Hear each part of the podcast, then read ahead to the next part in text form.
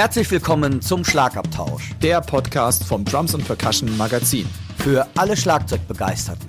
Wir sind Dirk Brandt und Timo Ickenroth. Mit Tipps und Stories und dem Allerneuesten aus der Schlagzeug- und Percussion-Szene. Viel, Viel Spaß beim Hören.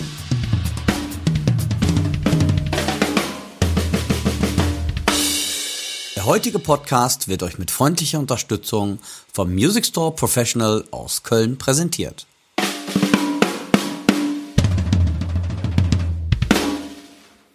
Liebe Hörerinnen und Hörer, herzlich willkommen zur 40. Ausgabe des Schlagabtauschs, dem Podcast des Drums und Percussion Magazins und von www.sticks.de powered by Drums und Percussion. Mein Name ist Timo und mir gegenüber sitzt mein lieber Freund, der Dirk Brandt, heute halbwegs ordentlich rasiert im Gegensatz zu Episode 39 und natürlich bestens gelaunt, so gut gelaunt, wie man morgens um 10 Uhr halt so sein kann. Hi Dirk. Schönen guten Morgen, liebe Hörerinnen und äh, Hörer. Ja, mit dem Rasieren, das stimmt, da hatte ich noch keinen Bock drauf. Ich habe gestern, ey, ich bin echt so ein bisschen raus. Ich habe gestern gespielt und ich war dann irgendwie so halb fünf zu Hause. Puh, das war früher, wo ich das so dreimal ähm, in der Woche gemacht habe, anders. Also da merke ich schon irgendwie Wahnsinn.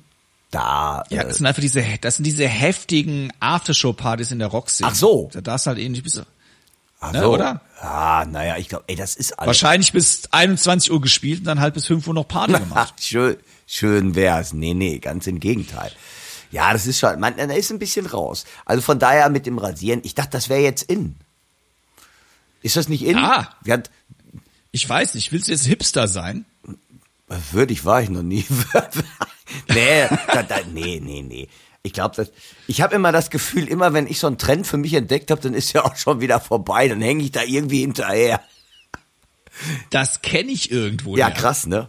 Also. Ne, was war vor zwei Jahren angesagt? Ach so, äh, ja, dann, ja, dann mache ich das jetzt genau, mal. Genau, dann mach ich das mal. naja, Timo, ich bin gespannt. Ey, 40. Ausgabe, Wahnsinn. Es äh, macht yes. immer noch eine wahnsinnige Freude.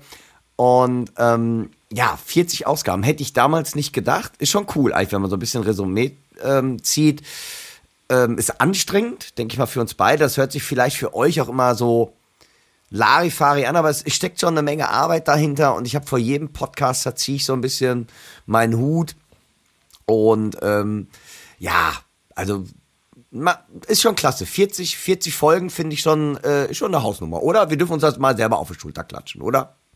Ja, wir dürfen uns, wir dürfen uns selbst loben. Ich hoffe, ihr da draußen, ihr hört auch, wie viel Arbeit wir da reinstecken. Ja.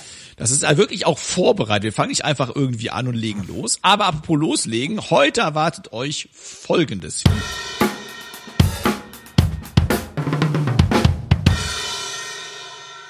Wie immer haben wir News aus der Drum-Szene. Wir spielen wieder unser Schlagzeuger Wer bin ich? Wir haben diesmal im Interview den Philipp da Silva. Ich äh, habe zum Testen die Evans DB One Drumheads bekommen und die Evans DB Balance Cymbals. Wir sprechen über Timing in der Band und wie immer haben wir die Chefkoch-Empfehlungen der Woche.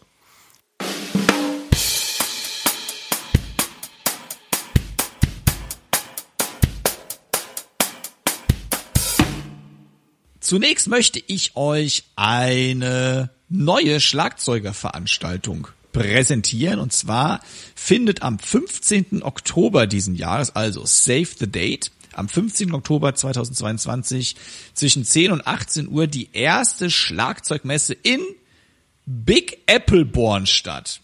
Wer kennt nicht Appleborn, Dirk, oder? Äh, ja, kalt erwischt. Wo liegt denn das? Appleborn liegt im Saarland. Und da kommt nämlich der Organisator Mark Bollo her, der hat ah, ja. dort eine eigene Schlagzeugschule. Und das ist eine Messe, eine Schlagzeugmesse, wie gesagt, mit Workshops, Ausstellerinnen und Ausstellern und auch Live-Auftritten. Das heißt, dort werden dann den ganzen Tag über sich zahlreiche Manufakturen präsentieren aus ganz Deutschland. Ähm, sie geben Einblick in ihre Arbeit, das finde ich ganz cool. Es wird Workshops geben, unter anderem mit der Christine Neddens, mit dem Klaus Hessler und dem Florian Fochs. Und es gibt natürlich auch Live-Musik. Zum einen präsentiert sich der Nachwuchs der Schlagzeugschule Mark Bollo. Dann gibt's das Duo Nico Maus Music. mit Nikolas Maus am Gesang und der Gitarre und Samuel Stoll am Schlagzeug. Das Ganze ist ein bisschen unplugged. Und das Highlight ist dann abends die Band Flux mit Thomas Lang an der Gitarre, Paul Gehrig an der Hammond-Orgel und eben dem eben bereits erwähnten Klaus Hessler am Schlagzeug. Das Allergeilste an dieser Messe, die sich übrigens Trumming All Over nennt, ein Tag im Zeichen des Schlagzeugs, ist frei. Cool. Kostet keinen Eintritt. Toll. Wer also mal das wunderschöne Appleborn besuchen möchte im wunderschönen Saarland und da nebenbei noch ein bisschen sich Schlagzeug-Nerd antun mag, dem empfehlen wir Trumming All Over am 15. Oktober. Also bitte hingehen, es ist das erste Mal, dass es stattfindet und damit es weiterhin stattfindet, braucht natürlich der Marc Bollo eure Unterstützung. Ja, um, also unbedingt so oder so Workshops, Konzerte, Live-Musik, gerade kleinere Rammstein hat wenig Probleme, denke ich mal, die Stadien zu füllen. Aber gerade so kleinere Veranstalter sind auf euch angewiesen, dass ihr hingeht und besonders wenn es dann auch sogar noch kostenlos ist, ähm, unterstützt das Ganze. Aber vielleicht hat Rammstein demnächst doch ein Problem. Ich weiß ja nicht, wie die ihre Pyro machen. Wenn das mit Gas ist, kann es teuer werden. Hab noch gar nicht drüber nachgedacht. Ja, interessant. Herrlich. Klasse. Timo, ich habe auch noch ein, ähm, eine Terminverlegung anzukündigen. Und zwar ist das Drums und Percussion Festival, was eigentlich Mitte Oktober stattfinden sollte, mit der WDR Big Band, ähm, mit dem Percussion Trio Visions of the Root, Alfred Maria Sicking, Tom Schäfer, meiner Wenigkeit, Jost Nickel sollte kommen, ist verlegt worden auf den 28. April bis zum 1. Mai 2023. Und zwar, man hat einfach ein bisschen Angst und das lässt und oder mich auch so ein bisschen die Musikbranche im Moment. Äh, man spricht ja vom in Anführungszeichen heißen Herbst, was da wohl auf uns zukommt mit neuen, mit einer neuen, äh, mit einem neuen Infektionsschutzgesetz oder einer neuen Verordnung und man hat sich einfach, weil es doch so eine große Aktion ist mit Catering, Hotelzimmer buchen, einfach wenn etwas sein sollte, darauf geeinigt, ähm, dass man das ähm, Percussion Festival, was im größten Computermuseum der Welt, im Heinz-Nixdorf-Museum in Paderborn stattfindet, doch lieber zu verlegen, um einfach auf der sicheren Seite zu sein. Schade, ich habe mich mega drauf gefreut, aber umso mehr freue ich mich auf 2023. Aber ich bin natürlich auch gespannt, was da wohl jetzt noch so auf uns zukommt im Herbst. Man darf gespannt sein. Bei uns, bei uns in Rheinland-Pfalz heißt es übrigens Corona-Bekämpfungsverordnung. Wir haben die gefühlte 1317. in Kraft im Moment. Genau, ja, so, so ist das da. Auch bei uns tritt die neue in NRW am 23. September äh, statt und da, wie gesagt, puh. Ja, äh, immer noch mein Sätzchen, es sind verrückte Zeiten, passt auf euch auf.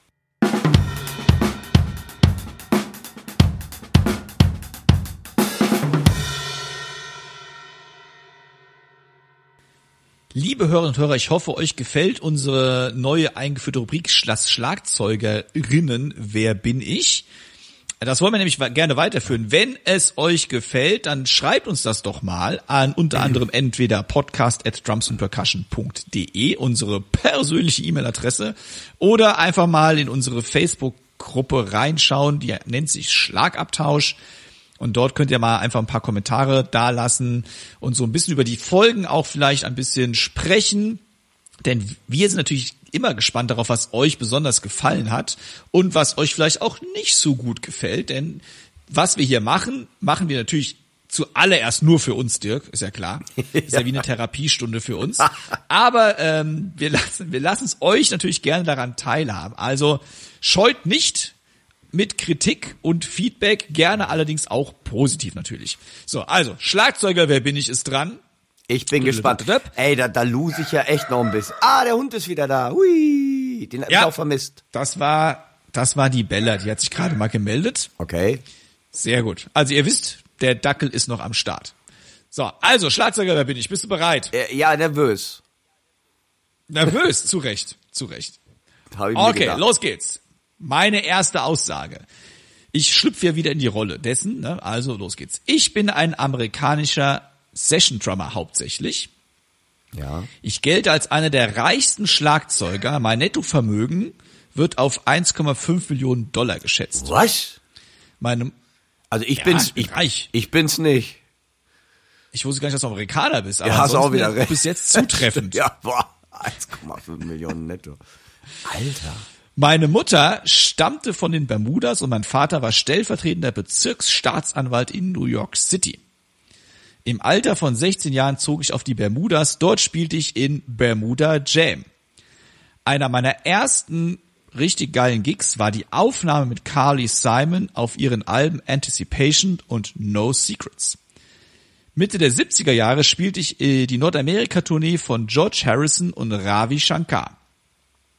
In all den Jahren machte ich Aufnahmen mit Cat Stevens, B.B. King, Eric Clapton, David Bowie, Brian Ferry, George Harrison, Ricky Lee Jones, Randy Newman, Pink Floyd, David Gilmour, Keith Richards, Rod Stewart, Luther Vandross, Ronnie Wood, Roxy Music, äh, Nicole Larson, Elkie Brooks, Sting, Steve Winwood, George Benson und vielen, vielen mehr. Paul Blaine ist es nicht, Seit oder? 19... No. Noch Nee, mehr? Nicht. Nein, Hellblade ist es nicht. Seit 1978 bin ich Yamaha-Endorser. 1980 war ich der Schlagzeuger auf John Lennons letztem Album Double Fantasy sowie auf Milk and Honey, das 1984 veröffentlicht wurde. Der Saxophonist Pat Risso lud mich Anfang der 1970er Jahre ein, bei Sly Stone vorzuspielen. Ich nahm ein Album, Fresh, als Schlagzeuger der Family Stone auf und trat mit der Band zwei Jahre lang auf. Ja, äh, äh. Mike Clark ist es auch nicht, das kann nicht sein. Nein. Letzte Chance. Trommelwirbel. Andy, Andy Newmark kann auch nicht sein, der ist Engländer. Korrekt! Doch, ist er? Ich war Ja. erst, ich, ich hatte einmal, dann dachte ich, ne, der ist so reich? Ich meine, entschuldige jetzt, liebe Zuhörerinnen und. Zuhörer, ich bin, ich bin ziemlich beeindruckt gerade als reichster Schlagzeug. Andy Newmark ist echt? Als einer der Reichsten, ja. Ich meine, gut, so viele Alben, der wieder eingetrommelt hat, wenn er es geschickt gemacht hat, war er irgendwo als Songwriter noch mit beteiligt oder so, ne? Alter, krass. Andy Newmark, ja. Ich dachte immer, der wäre Engländer.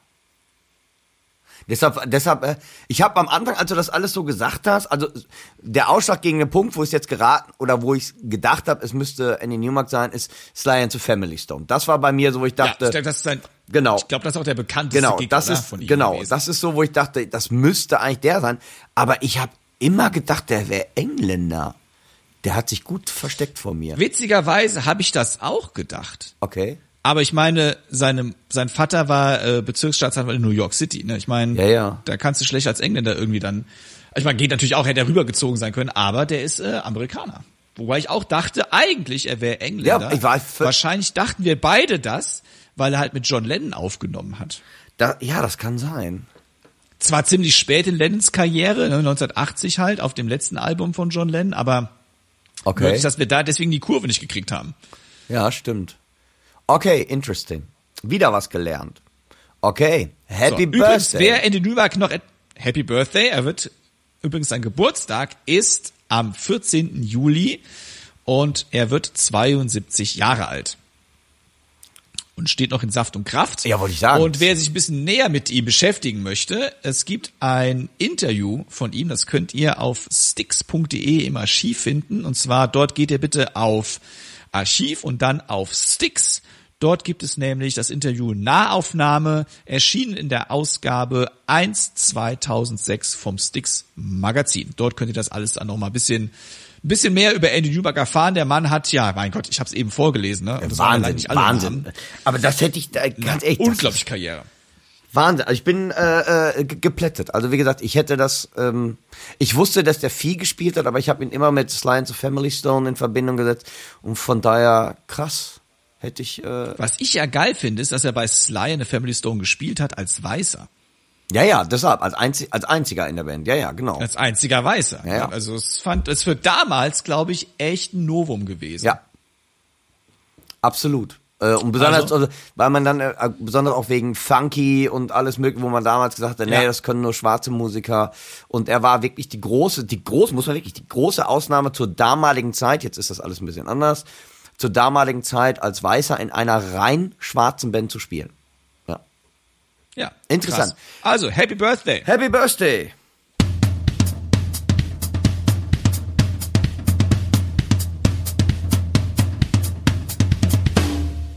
In diesem Szenereport haben wir einen Schlagzeuger, den man in der Szene vielleicht noch nicht so ultra gut kennt, aber der unfassbare Tourneen gespielt ja. hat. Also wirklich mit absoluten Top-Acts der deutschen Musikerszene und der ein ehemaliger Schüler vom Dirk ist ja.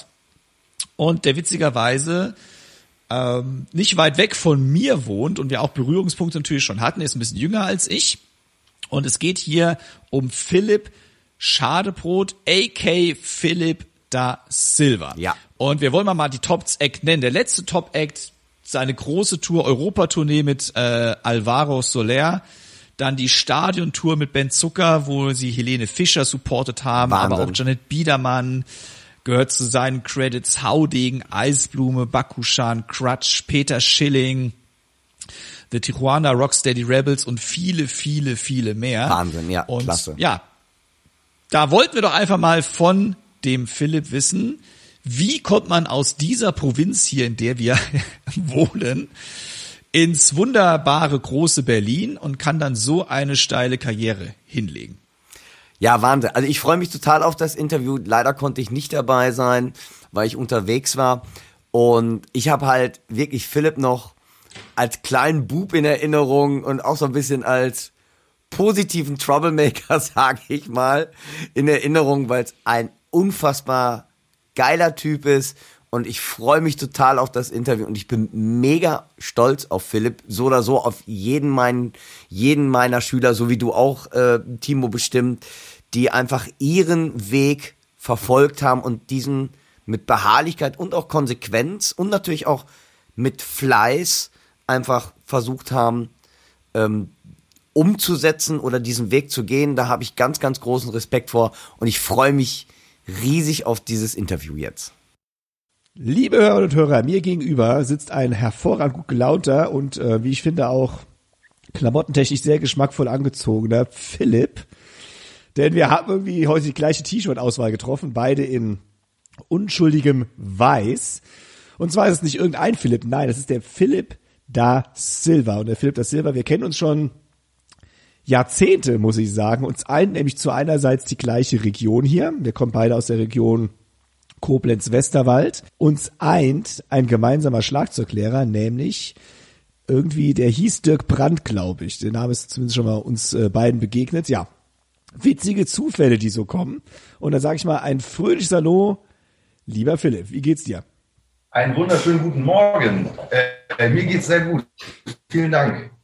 Danke für die, äh, für die Einladung. Ja, sehr gerne. Es war ja überfällig eigentlich.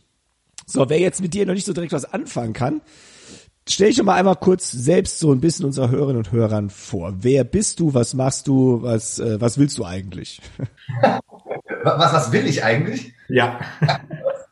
ja, äh, ich bin äh, Phil, bin mittlerweile äh, 38 Jahre alt wohne genau, äh, wie du schon gesagt hast, im schönen Westerwald, äh, tatsächlich mitten im Wald mit meiner Familie und äh, ja, spiele Schlagzeug, seit ich ein kleiner Junge bin. Und ähm, ja, wie du auch eben schon richtig gesagt hast, war ein wegweisender äh, Gefährte, der liebe Dirk Brandt, äh, bei dem man Unterricht gehabt hat früher. Ne? Und äh, ja, was, äh, jetzt hatte ich schon, wer ich bin, was ich, aber nicht, was ich will.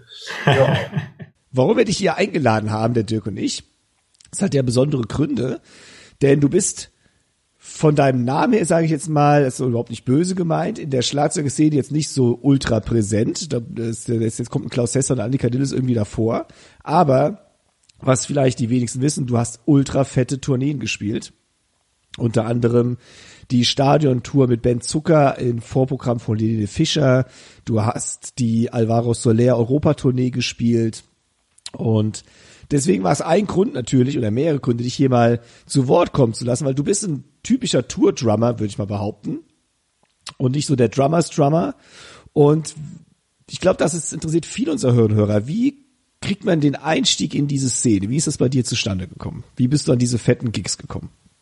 Also das ist, äh, also du hast auch absolut recht mit deiner Einschätzung, so würde ich mich auch selber sehen und äh, ich bin auf gar keinen Fall ein Drummers Drummer. Ich finde aber Drummers Drummer total geil. Das ist an der Stelle schon mal gesagt. Also, äh, Und das ist auch nichts, was äh, irgendwie an mir vorbeizieht oder so, sondern da bin ich auch äh, harter Nerd und auch Fanboy von diversen Kollegen und ziehe mir eigentlich alles rein, ähm, ja, was da gibt. Aber da, wie du schon gesagt hast, da gibt es zwei, zwei Wege und auch zwei Ansätze und ähm, genauso wenig wie ich, glaube ich, selber ein unglaublich guter Klinik-Drummer wäre, wäre das auch andersrum, dass super krasse, technisch, technisch mega abgebrühte Klinik-Guys und Girls oder jetzt muss ich noch die dritte Form gendern, auf jeden Fall, egal, egal was, äh, dass halt irgendwie in diesem, in diesem Setup des, des Live-Tour-Geschäfts äh, perfekt passen würden. Also das eine, jeder hat so, glaube ich, seine Stärken und Schwächen und je nachdem, wie man sich also aufgestellt ist oder sich auch selber sieht und auch am wohlsten fühlt, ich glaube, so macht man auch den Weg frei für äh, den, die, die, weitere Laufbahn. Und bei mir war das einfach so, ähm, es kam halt über diesen klassischen Weg der, hey, ich habe eine Band, ich bin cool und ich bin jung und ich will Rockstar werden.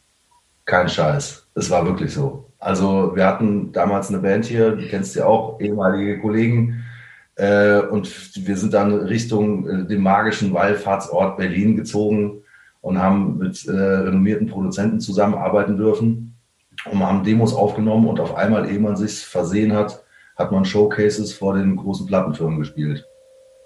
Äh, und auf einmal war das Wort Plattenvertrag, Deal so gar nicht mehr so weit weg.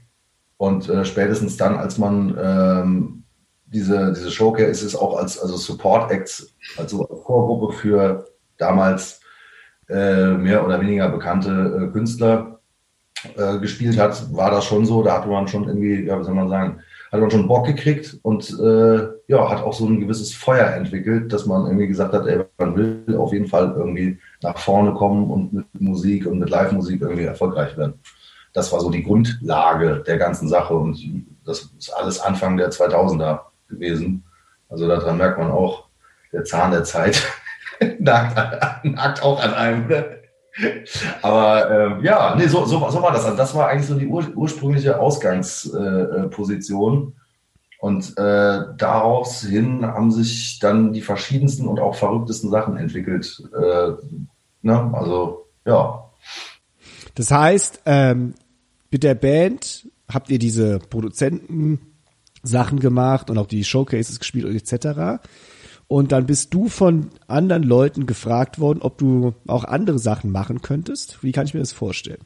Also ich, ich gehe mal gerade ganz kurz so, um das mal so ein bisschen anzu, anzuteasern, so ein bisschen ins Detail. Also wir haben damals halt, ähm, also das war, das war das erste Ding eigentlich, wir haben mit unserer eigenen Band, mit einem Produzententeam zusammengearbeitet und ähm, haben, wie gesagt, diese Showcases gespielt und diese klassische Reise sich bei Labels zu präsentieren, in der Hoffnung, dass es da eine Zusammenarbeit gibt, halt, äh, haben das halt gemacht.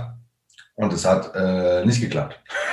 also wir haben damals zwar einen Deal gekriegt, äh, das ist aber vollkommen untergegangen. Und da gab es auch diverse strategische Fehlentscheidungen, als auch äh, einfach, ja, wir haben uns auch, glaube ich, manchmal ein bisschen dumm benommen, muss man ganz ehrlich sagen. Also das ist, wir waren alle, also ich war damals Anfang 20, äh, blutjung und äh, wild und äh, verrückt und man war wirklich auch vielleicht ein wenig zu ego getrieben manchmal und äh, ja, auf jeden Fall hat es nicht geklappt. Aber daraufhin meinte dann der Produzent, ey, ein Teil von euch, äh, äh, also es wurde erstmal über, über einen Freund, der auch in dieser Band gespielt hat, gab es eine Anfrage für ein Playback.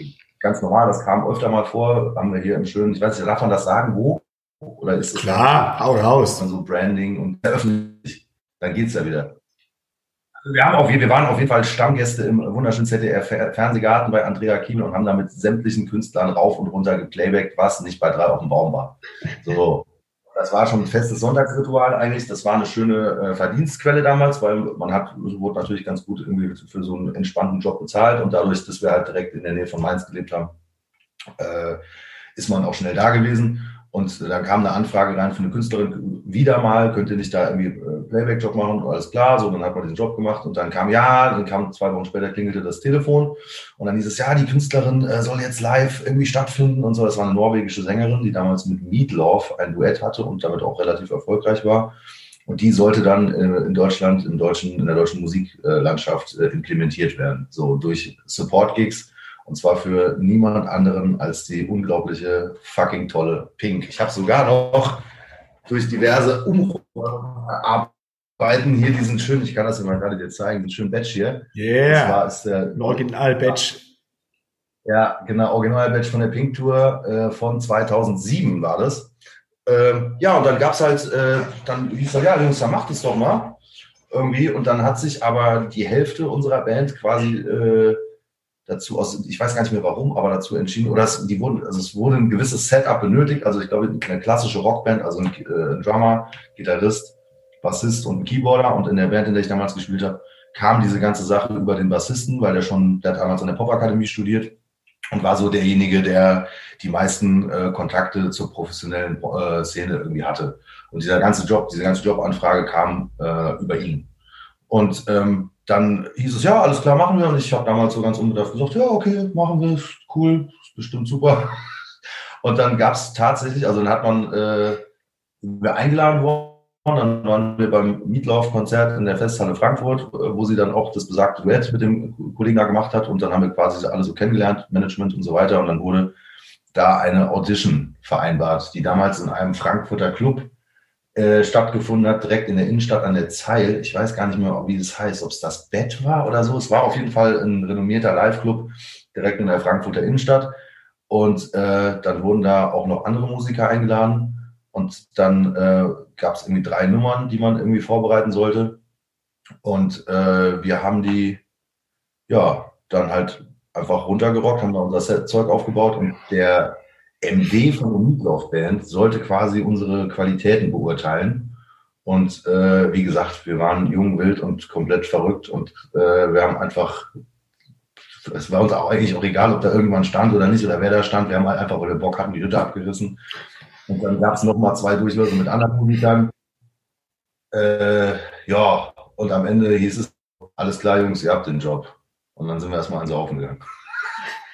Korrekt. Ja, und dann, dann, ja, und dann, dann ging halt der Wahnsinn los. Ne? Dann haben wir äh, bei uns damals, äh, du wirst lachen, tatsächlich in, äh, im beschaulichen Würges in einem alten, äh, runtergerockten äh, Probehaus mit der Künstlerin geprobt. Also wirklich in einem ehemaligen Wohnzimmer. Hinter mir war ein Kamin und ein Hirschgeweih und so, aber das war halt alles schon so verlassen. Man konnte super da drin proben und man hatte seine Ruhe. Dann haben wir mit der da geprobt und dann auf einmal stand äh, ein kleiner Highway Tiger vor der Tür mit einem finnischen Tourmanager, der aussah wie der Sohn von Satan und äh, gesagt hat, hey, Motherfuckers, let's jump on the bus.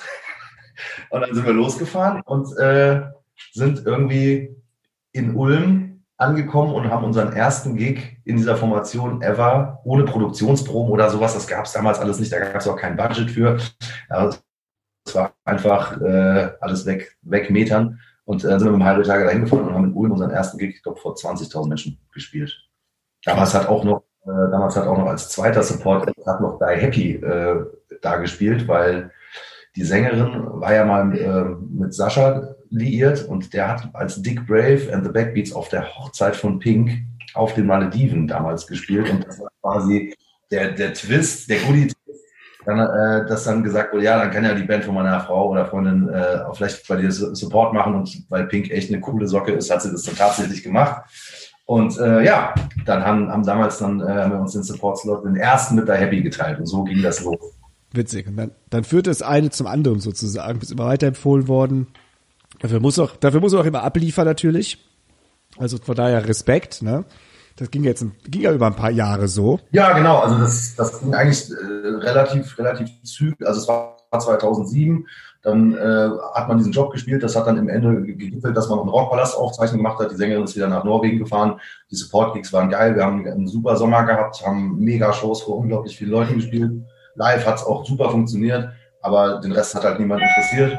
So wie das äh, manchmal halt auch gehen kann. Und ähm, ja, dann war auf jeden Fall erstmal die Nummer wieder vorbei weil es, äh, also die, die Single ist nicht, äh, ist nicht gechartet, die Radioplatzierung hat nicht funktioniert. Ähm, ja, und dann war halt erstmal der Käse wieder gegessen. Ne? So. Das, also das kann halt auch passieren, ne? Auch wenn es halt funktioniert und geil ist und man auch selber irgendwie einen guten Job macht, dann, äh, wenn dann der Markt oder die Industrie das Ganze nicht so annimmt oder am Ende auch die Menschen, das Publikum, dann, äh, ja, dann äh, werden halt Sachen auch wieder sein gelassen. Ja. das war so. Genau. Dein Ziel war ja immer weiterzumachen, trotz allem. Ja, auf jeden Fall.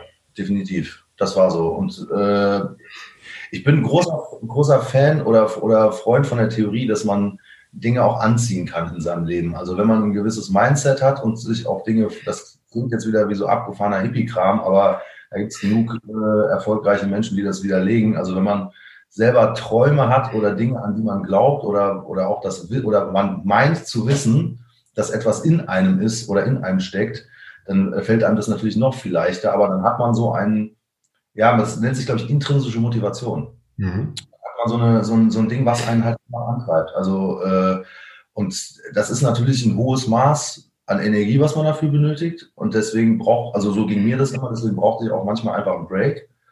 Ähm, aber auf der anderen Seite, ja, ich wollte halt weitermachen und dann kam tatsächlich ein Anruf, ja, mein Produzent hat angerufen, äh, es gibt ein Projekt, das ist schon verdient bei Universal und äh, wir brauchen dafür eine Band.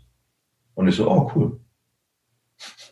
Hab gerade in einem komplett anderen Job gearbeitet, weil der Kühlschrank muss voll sein und so und mhm. ähm, habe was ganz anderes gemacht im Eventmanagement-Bereich und irgendwann klingelte auf einer Veranstaltung äh, mein Handy und dann war wieder der besagte Bassist dran und äh, ja, dann äh, sind wir wieder mal nach Berlin gefahren.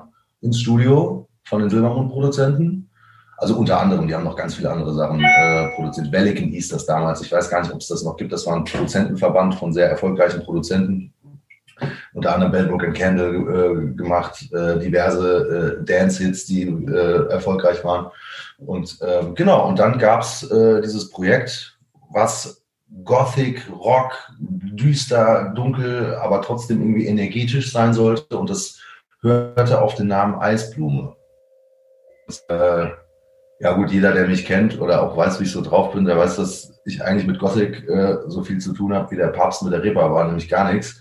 Äh, aber auf der anderen Seite äh, gibt es da so einen schönen Spruch von der Oma, wird gegessen, was auf den Tisch kommt, meckern kannst du später. Und äh, genauso haben wir das dann halt auch gesehen und auf einmal saßen wir dann im Studio und haben uns äh, eine Coverversion oder eine Neuinterpretation von einem sehr erfolgreichen Song von Subway to Sally angehört. Und zwar Wir sind wie Eisblumen hieß es damals.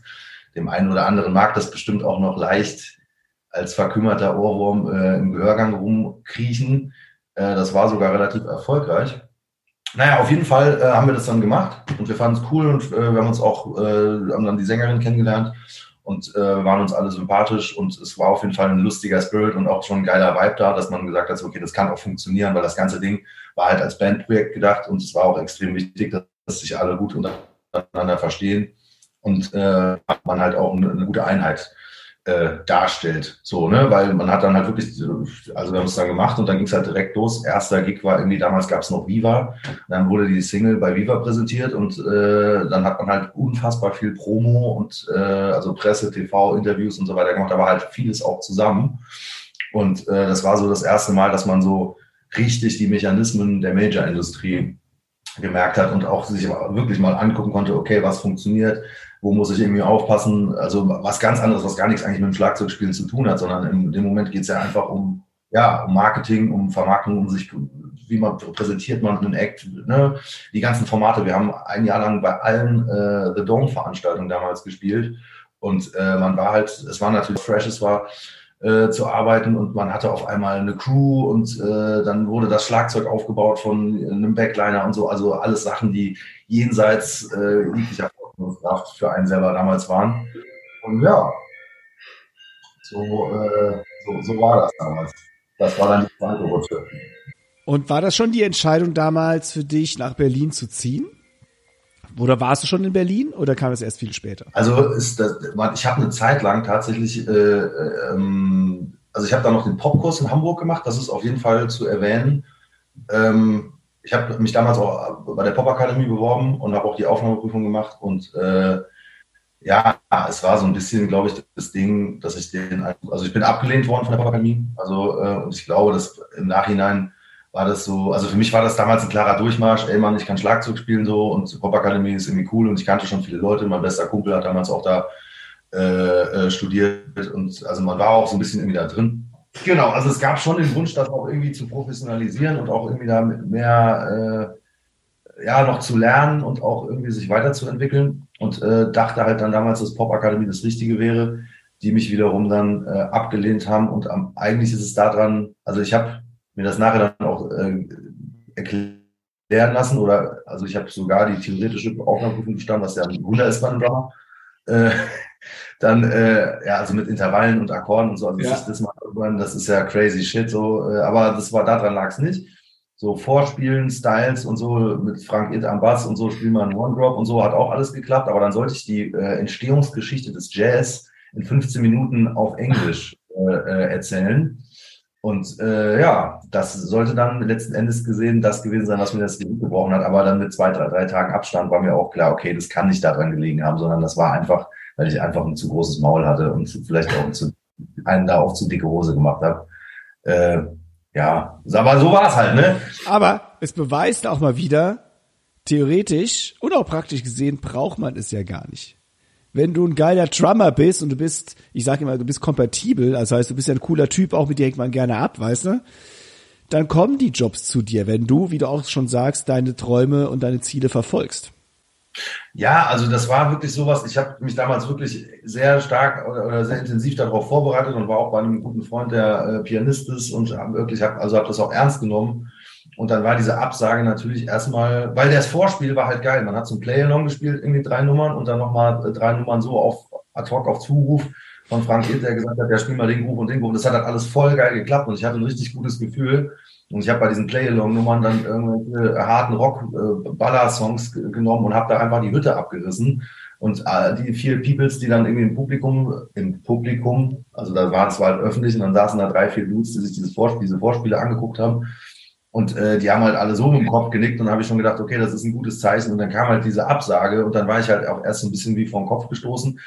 Äh, habe dann aber darüber nachgedacht und bin dann wirklich, also ja, ich habe, glaube ich, da einfach, war mir vielleicht meines äh, Weges zu sicher oder sonst irgendwas, aber habe dann einen Haken dahinter gemacht, habe zwei Wochen später Support für äh, damals noch ich und ich mit Adel Tawil in Hamburg, äh, Quatsch, in Hamburg, in Bonn auf der Museumsmeile ausverkauft gespielt und dann war das auch ganz schnell vergessen. Zeitgleich kam die Zusage für einen Popkurs und äh, ja, dann war das halt einfach so, wo man gesagt hat, okay, dann ist es halt einfach nicht so. So, und dann soll es halt einfach nicht sein. Und dann, äh, was aber letzten Endes gesehen wieder für alles, für alles ist immer irgendwas gut.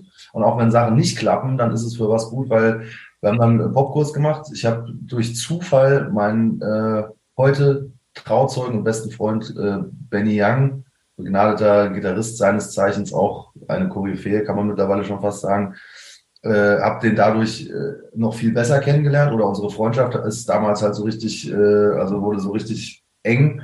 Und äh, ich habe auch während dem Popkurs bei ihm gewohnt, gelebt, äh, in seinem ehemaligen Familienhaus da in der Nähe von Hamburg. Und wir haben damals unsere Band Crutch. Also äh, und haben Steffi Crutchfield, unglaublich tolle Sängerin, äh, damals beim Popkurs, die dann auch daran teilgenommen hat, da kennengelernt. Und Popkurs ist ja so ein bisschen projektbezogenes Arbeiten. Da geht es darum, Connections zu machen, äh, Bandprojekte zu starten, andere Leute kennenzulernen, zu netzwerken und gleichzeitig wird man noch flankiert durch extrem geile Side-Coaches. In dem Fall äh, war es Kurt Kress, Legendary, Legendary Guy, also yes. wo man sich auch noch attitüdenmäßig äh, definitiv was an, abgucken konnte und auch einfach ein, einfach ein Herz von einem Mensch. Also das war einfach großartig. Äh, Peter Weil sein, äh, an der Gitarre, aber auch für andere Coachings war am Start. Anselm Kluge, äh, also äh, Jane Kammerford, das kann man noch weiterführen. Also und natürlich, last but not least, der unglaubliche, großartige Held meiner Jugend, Jost Nickel, war dann tatsächlich da Dozent und ich hatte vier Einzelstunden bei Jost. Und äh, das war so, dass, also wo man halt dann gesagt hat, ja, okay, ey, ich habe mit zehn Matalex-Platten gehört und habe gedacht, so, was ist das für ein unglaubliches Biest da an den Drums und auf einmal erklärt er dir oder versucht dir zu erklären, wie, äh, ne, also wie man halt äh, eine Hi-Hat geil macht und, äh, und solche Sachen. Und es waren halt auch in Anführungszeichen nur vier Stunden, aber da habe ich schon viel mit, mitnehmen dürfen. Und äh, ja, aber unsere Band wurde damals da gegründet und äh, diese Band, Crutch, gibt's leider nicht mehr. Äh, die hat aber so das Ganze dann so richtig nach oben katapultiert und äh, weil wir waren halt direkt schon, also wir haben gesagt, wir singen, machen auf gar keinen Fall deutsche Musik, wir, unsere Sängerin ist halbe Amerikanerin, also Native Speaker und äh, wir waren in der klassischen Besetzung zwei, zwei Gitarren. Äh, Hannes Kelch, auch mittlerweile sehr erfolgreich äh, an der Gitarre, Benny Young an der Gitarre. Damals im Popkurs noch Stefan Kassner aus Mainz, auch toller Bassist, der später durch Kev Kevson aus Berlin replaced wurde. Und äh, ich habe halt Schlagzeug gespielt und wir waren, hatten halt innerhalb von kürzester Zeit äh, einen ja nicht mehr äh, wieder gut machbaren Ruf überall und äh, waren die lauteste Band mit den meisten Skandalen. Aber wir waren, glaube ich, gar nicht so schlecht. Und äh, ja, hat viel Spaß gemacht. Sehr cool. Lass uns mal jetzt ein paar Monate überspringen, vielleicht sogar ein paar Jahre. Das eine führte also zum anderen quasi. Du konntest dich also in der Musikszene behaupten. Ähm, die Band ist am Start. Dann irgendwann kam ja ein Anruf wahrscheinlich vom Ben Zucker Management und vom Management von Alvaro Soler. Das ist jetzt die jüngste Vergangenheit, sage ich mal. Ich glaube, da reden wir von den letzten fünf Jahren. Kann das sein? Genau, also es, das hat sich im Prinzip hat sich das eigentlich alle Jahre immer ein bisschen wiederholt. Dann kam da ein Anruf, da ein Anruf, dann kam mal kein Anruf. Dann hat man halt was, was anderes gemacht, äh, hat andere Dinge gemacht, hat sich auch irgendwie weiterentwickelt, hat auch beruflich nochmal äh, ein bisschen äh, neue Perspektive, also mit einem normalen Steady-Job äh, eine andere Richtung eingeschlagen, weil man wohnt, ne? und so. Das war halt einfach das Leben. Ne? So, dann kam halt, wie gesagt, äh, damals auch noch diese Berlin-Geschichte, nur um da kurz anzuknüpfen, äh, wo es einen Cut gab einfach. Ja. Wo ja. man mal gesagt hat, ich muss einfach mal da raus, weil ich finde, das ist auch ein Punkt, über den sollte und kann und darf man auch sprechen. Das ist, wenn man einfach mal verkackt. Für sich selbst, für sich innerlich und man einfach, also ich hatte tatsächlich 2012 so ein das, äh, so eine Art, wie so eine Art Burnout irgendwie und da ging halt irgendwie gar nichts mehr. Meine damalige Freundin wurde ganz schwer krank und da habe ich dann beschlossen, wir brechen jetzt die Zelte aus Berlin ab. Und das war dann halt so ein Break, der irgendwie ja, im Nachhinein drei Jahre ging.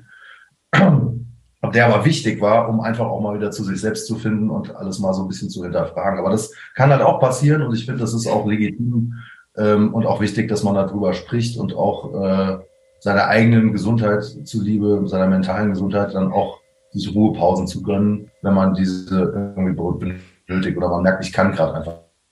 Also, ähm, und das war damals so der Fall. Das sei nur an der Stelle noch ganz kurz so äh, dazu gesagt. Also kann immer passieren. Ja, ich finde es ja auch in, in dem Falle sehr mutig zu sagen, okay, ich lasse jetzt meinen Traum mal, ich lege ihn mal aufs Eis oder breche ihn komplett ab, weil es einfach nicht mehr geht. Ich meine, das ist eine mutige Entscheidung, weil man ja auch nicht weiß, kommt man, kann man jeweils zurück ins Business kommen, geht das, funktioniert das oder wie auch immer halt. Ne? Also von daher habe ich da absolut großen Respekt vor der Entscheidung. Damals. Ja, da, danke. Also das war wie gesagt auch eine Sache, äh, mit der ich sehr stark gekämpft habe. Genau wie du sagst, lege ich meinen Traum jetzt auf Eis oder nicht? Und äh, aber es war wie also äh, auch eine Bauchentscheidung, also eine Herzensentscheidung, das war die komplett richtige. Ja. Also, ja. Ne, genau. Wie sieht denn jetzt so ein, das, äh, wie sieht denn jetzt so ein Touralltag aus? Du bist auf Tour in Europa. Ähm, ist es wirklich so trist, wie man sich's vorstellt? Du reist im Tourbus von einer Venue zur nächsten, siehst eigentlich außer der Bühne und Backstage eigentlich nicht viel von dem Ort oder gibt es doch mal Zeit, sich umzuschauen oder hat man gar keinen Bock drauf, man eh die ganze Zeit nur müde ist und schlafen will am liebsten? Wie war das bei dir so? Also das hat natürlich was damit zu tun, a, zu welcher Jahreszeit man tourt, b, in welchem Land und c, auch mit welchem Act und mit welchen Leuten. Also es gibt Acts, ich war jetzt selber nicht davon betroffen, aber es gibt, da ist, glaube ich, das Touren überhaupt gar kein Spaß, weil es einfach nur wie ein ganz normaler Job ist. Alles klar, äh, Get in Venue, es ist ja auch jeden Tag eigentlich das gleiche. Get in Venue, Essen, Soundcheck, Freizeit in Anführungszeichen und dann Gig und dann wieder Abreise und Rückbau und weiter. Ne, aber das, also ich muss sagen, ich hatte also diese, das Jahr 2019, bevor quasi alles so zusammengebrochen ist, äh, war so das krasseste Jahr in meinem ganzen Leben. Also ich habe eigentlich nur gespielt mit zwei Acts, wie du schon gesagt hast, mit Ben Zucker und Alvaro Soler. Und äh, das war ein, auf der einen Seite ein sehr geiles Jahr, weil man natürlich, äh, also in jeden Abend, das waren ja keine kleinen Shows, also Alvaro, sowohl Alvaro als auch Ben sind ja schon äh, sehr erfolgreich in dem, was sie tun und auch große, äh, große Entertainer und auch, äh, also wirklich fette Venues gespielt und äh, also Arenen halt, ne? Später mit, mit Zucker halt Lexus, aber wir haben halt angefangen auch mit einer kleinen Clubtour äh, noch 2018 und das hat sich halt auch richtig entwickelt und ähm, Nö, das ist das also das ist schon schön, das macht schon Spaß und wenn man halt äh, mit den richtigen Leuten unterwegs ist, dann ist es natürlich auch ein sehr äh, eine sehr familiäre Atmosphäre.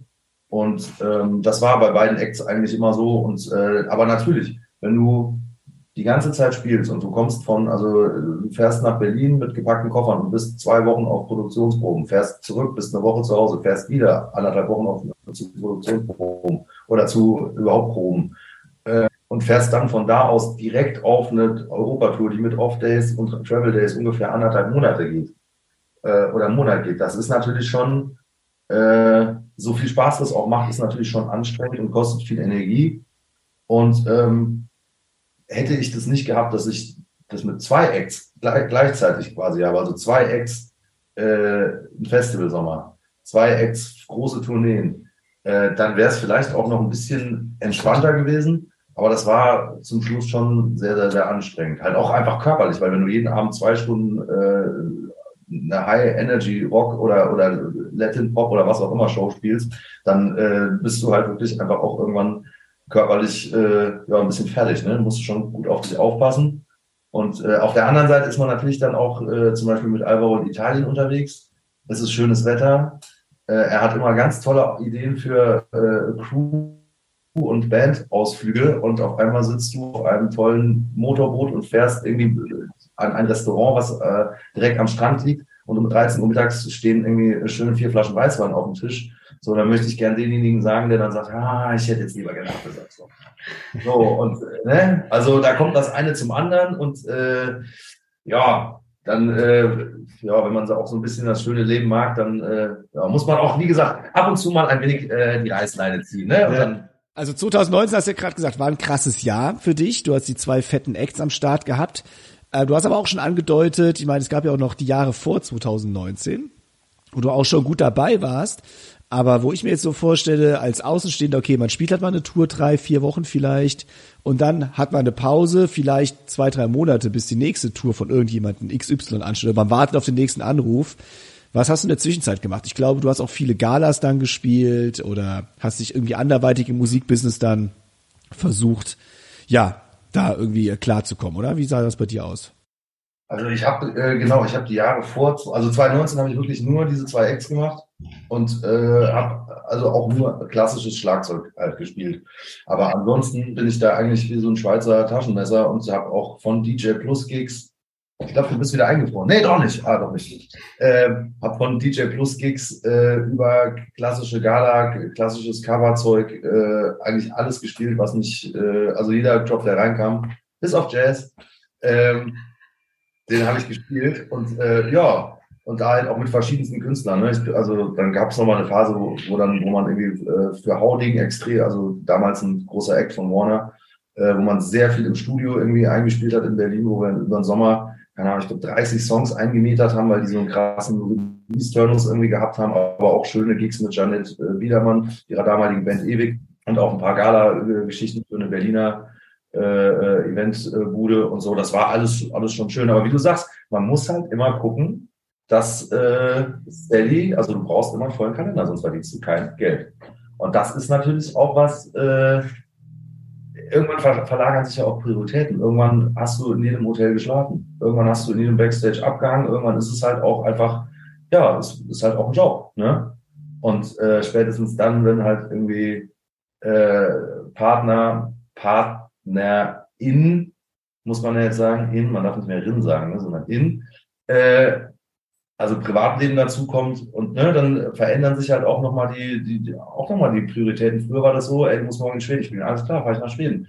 So, oder keine Ahnung, wir sind irgendwie äh, drei Wochen da und äh, sonst irgendwas. Also man war sehr, also man hatte eine sehr starke Opferbereitschaft, in Anführungszeichen, hat halt alles versucht möglich zu machen.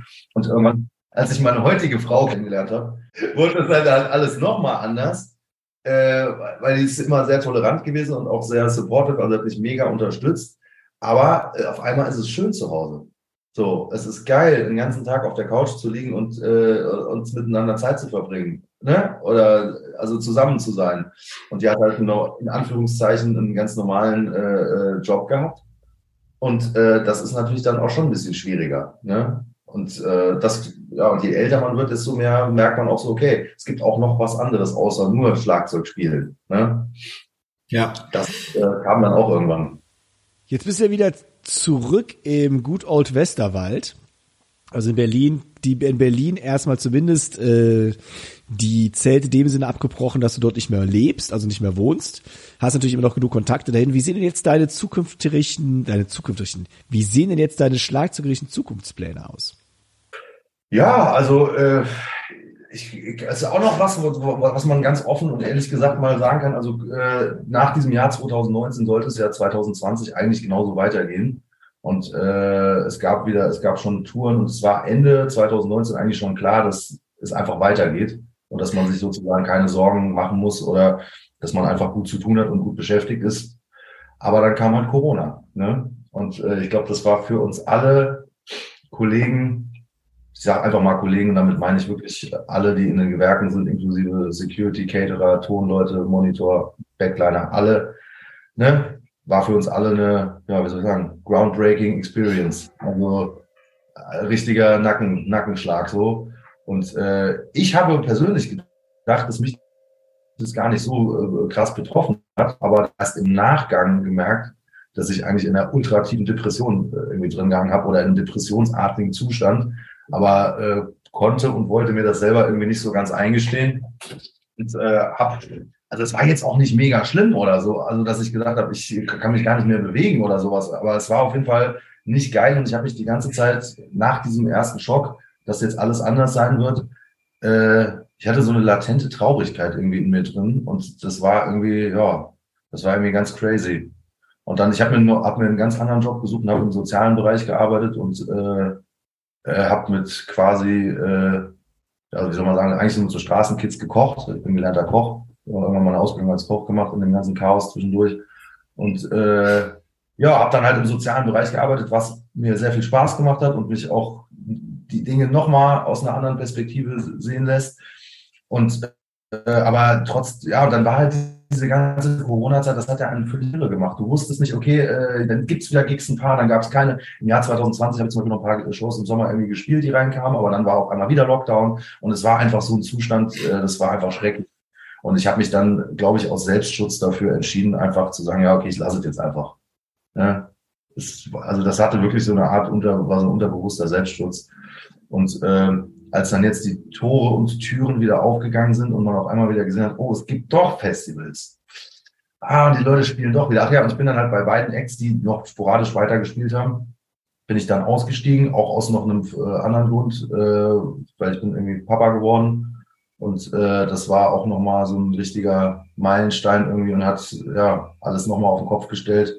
Und äh, bin dann halt, wie gesagt, während oder kurz bevor meine Frau dann zum zweiten Mal schwanger geworden ist, ähm, da ausgestiegen und habe bei beiden gesagt, hey Leute, ich danke euch, aber ich fühle es auch, auch gerade irgendwie nicht so und äh, ich konzentriere mich jetzt eher mal so auf meine Familie und auf mein Privatleben. Und äh, was auch alles okay war und äh, nochmal danke an Alvaro und Ben und an die ganzen Crews und Bandmitglieder, dass, dass mir keiner böse gewesen ist.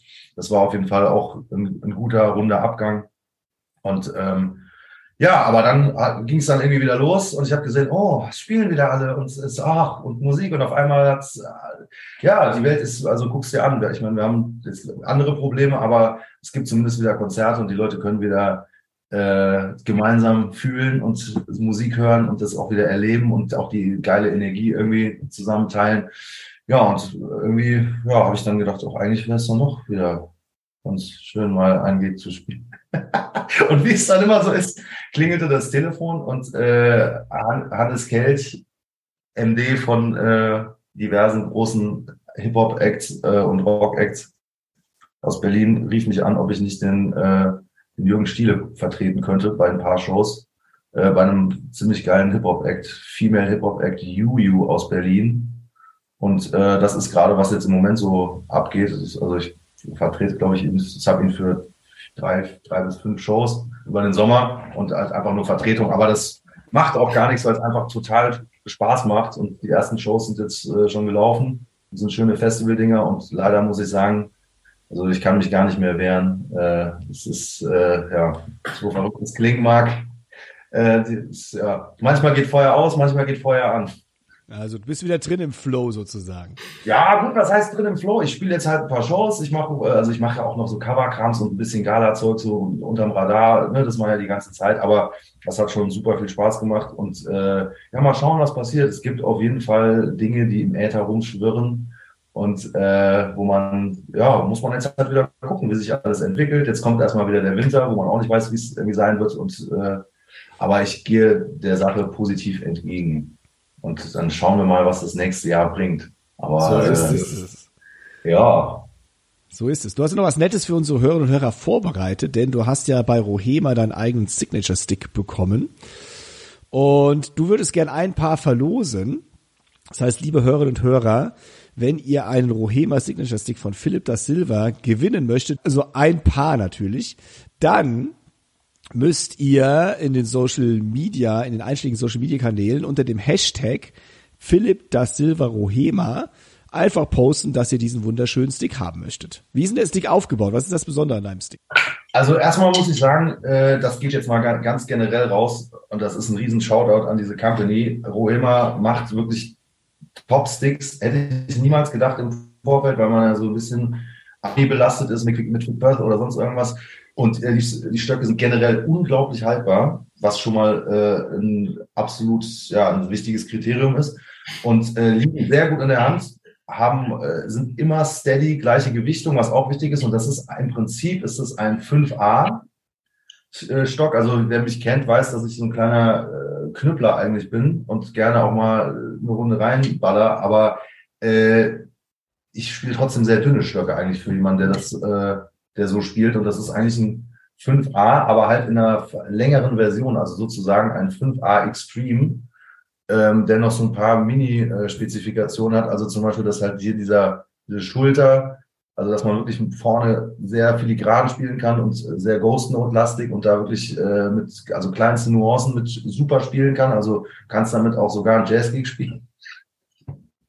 Aber, äh, also was nicht vorkommen wird. Aber ähm, ansonsten ja, ansonsten, ne, ich mache immer Witze darüber, weil ich bin halt einfach überhaupt gar kein Jazz-Drummer. Ich habe da viel Respekt vor. Aber die Geschichte damals mit der, mit der Pop-Akademie-Ablehnung, das hat irgendwie so bleiben. Ich merke schon, das wollte ich gerade sagen. Es hat so einen bleibenden Schaden bei dir hinterlassen, definitiv. Ja, ja, ja. Oder wie der Kollege äh, äh, Onkel sagen würde, strictly no Jazz. aber es hat nichts damit zu tun. Ich mag Jazz und ich finde das auch cool. Es ist immer nur ein kleiner Running Gag. Nee, aber du kannst damit auf jeden Fall auch sehr filigrane Sachen spielen, aber du kannst auch super, weil es hier sehr stabil wird, äh, also sehr Rimshot-lastig arbeiten. Und wenn dir das noch nicht langt, kannst du ihn halt auch noch rumdrehen und schön, äh, also weil da hinten ist schon mehr Gewicht. Deswegen habe ich auch extra die ein bisschen länger gemacht. Weil du kannst durch diese Form, je nachdem, wo du den äh, äh, Stock hältst, kannst du sehr geil ähm, auch nochmal Dynamik, Lautstärke und auch am Ende Power aufbauen. Und äh, deswegen ist ein sehr flexibler Stock. Am Ende kann man sagen, modifizierter 5A Extreme. Äh, und äh, er hat eine Blau, weil Blau so ein bisschen meine Lieblingsfarbe ist, hat er ein blaues, einen blauen Schriftzug und ein blaues Badge von Rohema und äh, meine wunderschöne, krakelige Erstklässler-Signatur. Sehr gut. Wird bei mir genauso aussehen. Ich würde drei Kreuze machen wahrscheinlich. Also das Ganze könnt ihr gewinnen. Ein paar von den Signature Sticks, wenn ihr den Hashtag Philipp da Silva Rohema in den Social Media Kanälen teilt. Philipp übrigens geschrieben mit Doppel P einem L. Das ist ganz wichtig immer dazu zu sagen. Einem, genau, dem E hinten dran. Also eigentlich im Prinzip ist es Felipe, weil es aus Brasilien kommt, der Name. Oh, das, da bin ich, ich nicht richtig gut. Also Felipe das Silva. Also ich buchstabiere es jetzt doch lieber einmal. Also Hashtag P-H-I-L-I-P-P-E D-A-S-I-L-V-A und dann da hinten dran noch Rohema. Felipe das Silva Rohema. Dann könnt ihr ein cooles Paar Rohema Signature Sticks von Philipp gewinnen. Ja, Philipp, das war super aufschlussreich, sau interessant mit dir. Wenn die Leute mit dir Kontakt aufnehmen möchten, wie können sie das am besten tun? Äh, einfach am besten auf meine Instagram-Seite gehen. Äh, ich weiß natürlich jetzt gerade schlecht vorbereitet, äh, nicht wie sie heißt. Moment. Also es ist im Prinzip einfach Philippe unterstrich DA unterstrich Silver unterstrich Drums. Aber wenn man Philippe da Silver eingibt, dann äh, findet man mich eigentlich auch relativ schnell und mir einfach eine Nachricht schreiben am Ende des Tages. So nimmt man, glaube ich, am besten Kontakt irgendwie auf. Und äh, ich freue mich über jeden, der sich meldet und äh, fragt ruhig, wenn ihr irgendwas wissen wollt. Ich bin da sehr offen und äh, ja, ansonsten poste ich auch immer lustige Drum-Videos und sonstigen äh, Schmackes und Schmarrn. So ein bisschen mit einem Augenzwinkern auch äh, ist vieles dabei. Also es geht nicht nur um Drums, sondern auch um gutes Essen und äh, Humor und das Leben an sich. Ja. La Dolce Vita halt. La Dolce Vita, genau. So sieht's aus, ja. Ja, Philipp, vielen lieben Dank. Ich wünsche dir erstmal alles Gute. Wir bleiben natürlich sowieso in Kontakt und liebe Hörerinnen und Hörer, vergesst nicht, den Instagram-Account vom Philipp zu abonnieren. Ganz lieben Dank für die Einladung. Hat mich sehr, sehr, sehr gefreut. Auch leider, äh, wenn es über Zoom war, weil du ein bisschen erkältet bist. Aber äh, es hat mich mega gefreut und vielen lieben Dank. Und an dieser Stelle nochmal ganz große liebe Grüße an den, an den guten Dirk Brandt, äh, ohne den alles nicht so gekommen wäre, wie es gekommen ist. Wer jetzt noch nicht genug vom Philipp hat, auch dem empfehle ich das Archiv auf sticks.de. Dort wieder auf Archiv, wieder auf Sticks drücken. Und dort findet man nämlich ein Interview von ihm, das nennt sich energetisch emotional und das ist erschienen in Ausgabe 10 2009 im Sticks Magazin. Also, ab ins Archiv und checkt den Philipp unbedingt aus. Ist einfach, wie ihr gerade gehört habt, ja, wie der Dirk eben auch schon sagte, ein geiler Typ. Ja, absolut.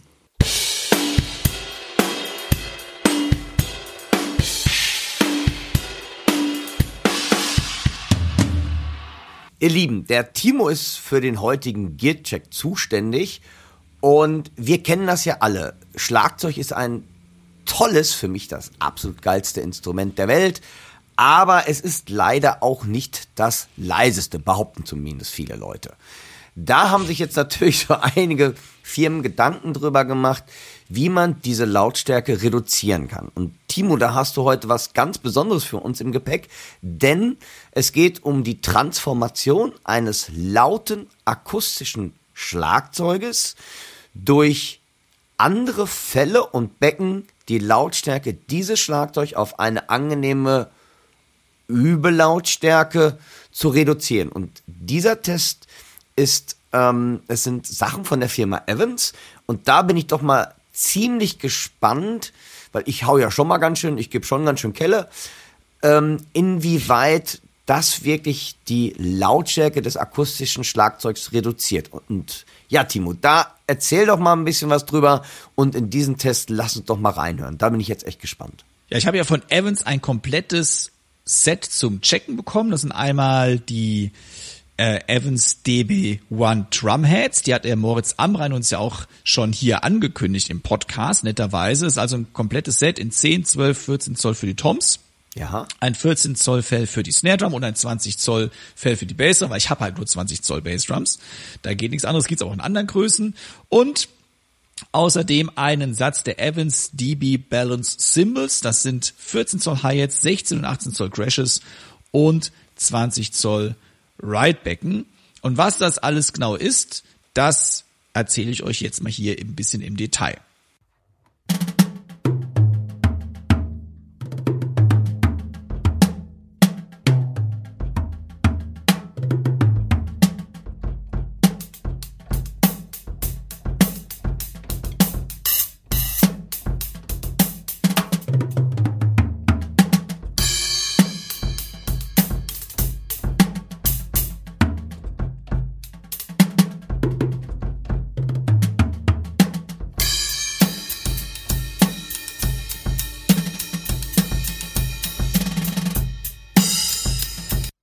Ein paar Specs zu den DB1 Drumheads. Prinzipiell sind die DB1 Drumheads Meshheads, also Gewebefälle, jedoch mit einigen von Evans entwickelten Innovationen. Zudem wurde nicht nur ein Meshhead entworfen und dann auf alle Kesseltypen angewandt, vielmehr wurden die Fälle für die Belange von Snare Drum, Toms und Bassdrum angepasst.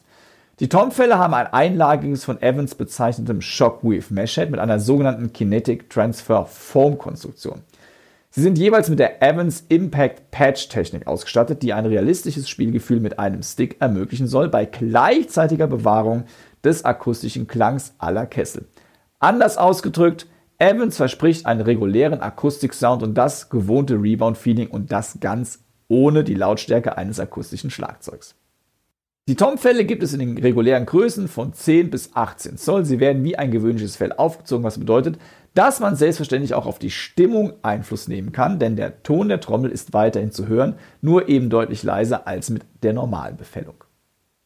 Das Bassdrum-Fell ist ähnlich wie die Tom-Fälle aufgebaut. Es besitzt das Shockwave Mesh-Head mit der Kinetic Transfer Form Konstruktion darunter. Und dort, wo der Beater das Fell treffen soll, befindet sich ein Kunststoffkreis, welcher das Fell vor Abnutzung schützen soll. Das Bassdrum-Fell gibt es zwischen 18 und 24 Zoll. Das 14 Zoll Snare Drum Fell ist anders aufgebaut als die Tom- und Bassdrum Fälle. Es hat nämlich zwei Mesh-Head-Lagen. Die obere Schicht besteht aus dem bereits erwähnten Shockweave Mesh-Head, genau wie bei den Thompson der Bassdrum. Und die untere Schicht aus der neuen Snare Sim Technology. Es sieht aus wie ein synthetisches Fell mit ausgeschnittenen Linien. Dieses Fell soll das klassische Schnarren und Summen, den Snare Bass der Snare Drum mit einer deutlich weniger aufdringlichen Lautstärke ermöglichen. Die Evans DB1 Cymbals gibt es als 14 Zoll Hi-Hats, 16 und 18 Zoll Crashbecken und einem 20 Zoll Ridebecken. Sie haben allesamt viele Löcher eingestanzt. Genau genommen verfügen sie über ein spiralförmig perforiertes System zur Lautstärkenreduzierung, welches unter Verwendung einer nanobeschichten Edelstahllegierung hergestellt wird. Das klingt schon ein bisschen wie Raketenwissenschaft. Dieser Ansatz zur Dämpfung erreicht einen Klang, der annähernd an den Klang eines normalen Beckens herankommt, aber das mit deutlich weniger Lautstärke. Die Bottom Hi-Hat ist übrigens etwas schwerer als die Top Hi-Hat, was daran liegt, dass die Bottom Hi-Hat weniger Löcher aufweist. Die verschiedene Gewichtung von Top und Bottom Hi-Hat findet man meist auch bei den normalen Bronze Hi-Hats. Was ich sehr cool finde, ist, dass die Becken schön schwingen. Es fühlt sich tatsächlich so an, als würde man ein normales Bronzebecken anschlagen und auch die Ansprache kann sich absolut sehen bzw. hören lassen und die Halt lässt sich öffnen und schließen wie gewohnt. Eine wichtige Frage bleibt jetzt zum Schluss noch zu klären. Sind die Becken und die Fälle denn jetzt wirklich leiser als normale Fälle und normale Becken? Und die Antwort ist ganz klar ja. Zum Abschluss von diesem G-Check mache ich einen direkten Vergleich zwischen Mylar-Fällen. Konkret habe ich UV1 auf den Toms und der Snare Drum und einem Evans E-Mate auf der Bassdrum und danach den Evans DB1 Drumheads und den Evans DB1 Low Volume Cymbals.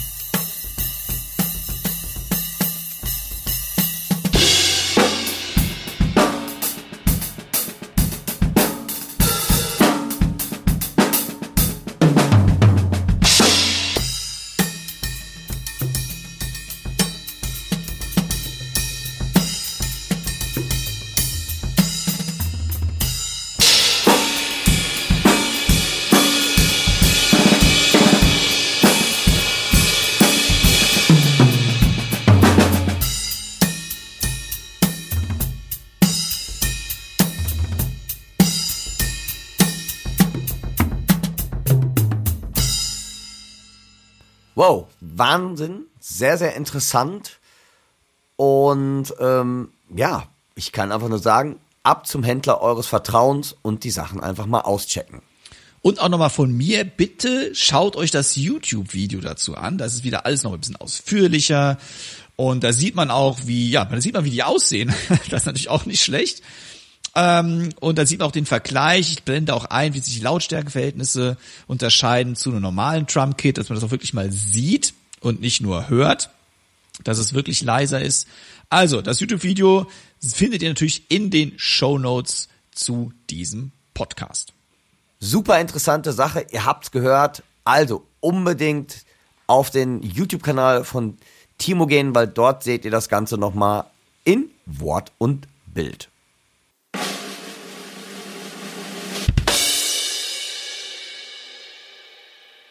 Ihr hört nun eine kleine Werbebotschaft unseres heutigen Sponsors.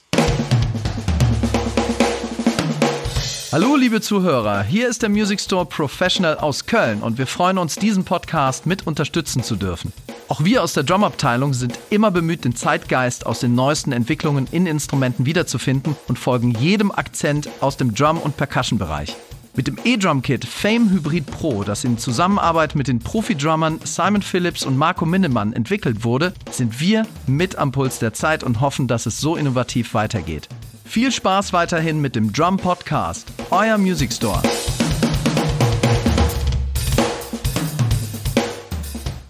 Wir haben ein bisschen unsere Drummerpedia-Rubrik äh, vernachlässigt die letzte Zeit, Dirk. Und da dachte ja. ich mir, da wir ja keine aktuelle Hörerfrage haben, was ich ja unfassbar finde, deswegen nochmal hier die Aufforderung, wenn ihr Fragen habt, die ihr von den zwei selbsternannten Spezialisten beantwortet haben möchtet, die sich dort Dirk und Timo nennen, schreibt uns eine E-Mail an podcast at drumsandpercussion.de, dann können wir ein bisschen darüber abnörden. Äh, und da wir diesmal keine Hörerfrage haben, habe ich eine eigene Frage gestellt, die ich, äh, die mir letztens so über den Weg gelaufen ist. Und zwar, was tut man, wenn andere Bandmitglieder beim Gig im Tempo schwanken? Das heißt, ihr habt einen Gig, ihr merkt, oh, oh, oh, oh, der Keyboarder, der ist ja mal, der will mal, keine Ahnung, der will mal 200 BPM zulegen oder ist fast eingeschlafen, ist ja egal in welche Richtung. Wie verhalten wir uns als Schlagzeuger oder Schlagzeugerin? Dirk, was ist da? Hast du einen Top-Tipp? Ich meine, das ist uns allen schon begegnet. Das, das würde ich jetzt mal felsenfest ja. hier behaupten. Na, ich glaube, das ist echt äh, ich, super Frage, weil das Interessante ist ja auch immer, nicht nur der Schlagzeuger ist für das Tempo verantwortlich. Man sagt immer, wenn der Schlagzeuger schleppt, das ist immer der Schlagzeuger oder wenn der Schlagzeuger langsamer wäre. Nein, das ist nämlich nicht. Und auch in der Band, da habe ich schon, und du bestimmt auch, Timo, ihr vielleicht da draußen auch, wirklich schon mal Diskussionen in der Band gehabt, weil wenn die ganze Band, der Keyboarder oder der Bassist wirklich immer langsamer werden, irgendwann kannst du nicht mehr dagegen an. Irgendwann kommst du in, ich nenne es mal Blase herein und es geht nicht mehr dann, dann kannst du noch so viel nach vorne spielen, es funktioniert nicht. Und ich glaube, das ist genau auch das Ding. Ähm, wenn mir sowas passiert, ich versuche eine Zeit lang dagegen zu steuern, aber du kannst irgendwann, weil ich glaube, sonst läuft alles aus dem Ruder. Oder wenn der Sänger so hinten dran ist mit seiner Phrasierung, dass du irgendwann denkst, es entweder bricht jetzt alles zusammen oder du musst ähm, ähm, wie heißt es, äh, ähm, einfach dich darauf einlassen. Schwierig wird's natürlich, wenn du einen Job hast mit Sequenzer und da ein, also das finde ich, das ist mir tatsächlich auch schon passiert. Das heißt, du hast einen Klick, du hast einen Sequenzer und du hast mich gefragt, mein Gott, was hat der Bassmann da gerade geraucht? Wo du wirklich denkst, irgendwie, was geht denn da jetzt hier irgendwie ab? Ähm, das geht natürlich gar nicht. Und was immer interessant ist, dass ähm, wenn ihr alle mal mit einem Dirigat gespielt habt, also das heißt mit einem Dirigenten, und der versucht hat, gerade so bei Musical-Produktionen oder Theaterproduktionen, die Sänger mit der Band in, in Einklang zu bringen, das ist auch gar nicht so einfach, mit wem man jetzt geht, ob man jetzt mit den Sängern geht oder ob man mit dem Dirigenten geht, wo man dann wirklich diese Zwischenwelten machen muss, der Dirigent auch am Schwitzen ist. Ganz wichtig, es ist nicht immer der Schlagzeuger und ich, ich glaube, ihr müsst nach meiner Meinung groß, große Ohren haben, wirklich zuhören und nach, also ich mache es so, ich hasse es eigentlich, mich anzupassen und langsamer oder schneller zu werden, aber wenn es wirklich nicht anders geht und ich denke, boah, sonst geht die Nummer gar nicht mehr, dann musst du wirklich diesem Fluss folgen. Das ist, ich, ich, äh, ähm, ja, das ist so. Und zum Beispiel auch eine Sache, wo ich, ich weiß nicht, wie du das siehst, Timo, weicht ein bisschen von der Frage ab, aber ist trotzdem so. Ich bin derjenige, wenn die Band ein Tempo angefangen hat in einem Stück, dann behalte ich dieses Tempo bei. Auch wenn der Sänger auf einmal merkt, das ist jetzt zu langsam. Ich, für mich gibt es nichts Schlimmeres, also ich hasse es wirklich wie die Pest. Du fängst einen Song an und auf einmal fällt dem Gitarrist oder Sänger ein, oh, das ist zu langsam oder zu schnell.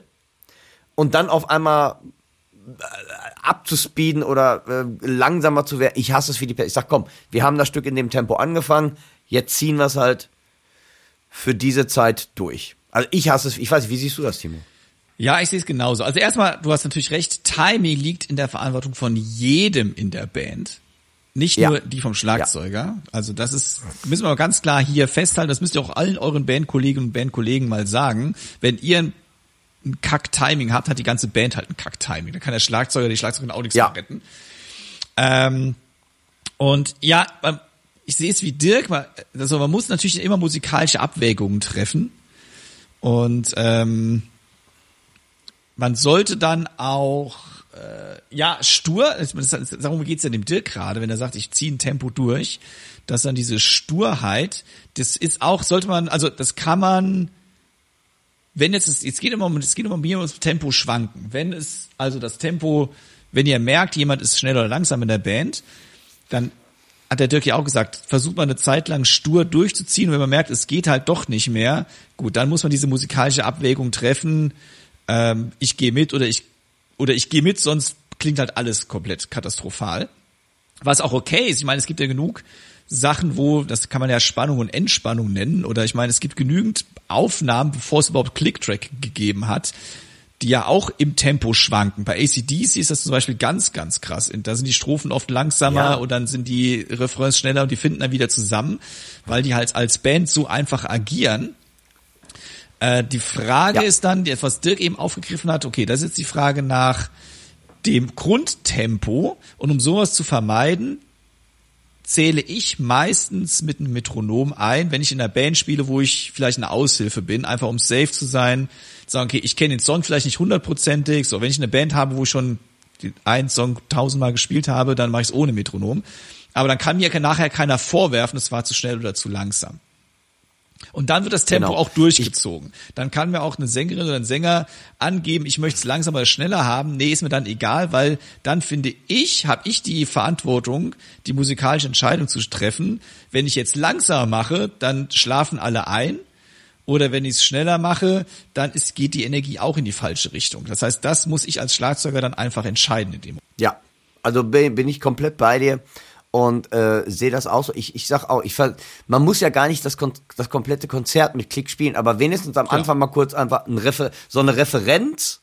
Ah ja, das, weil bei mir ist das so, äh, ganz ehrlich, ich habe so viel Konzerte in meinem Leben gespielt und ich habe immer noch ein bisschen Lampenfieber oder Ehrfurcht oder Demut vor dem Gig und freue mich, dass der Gig ist.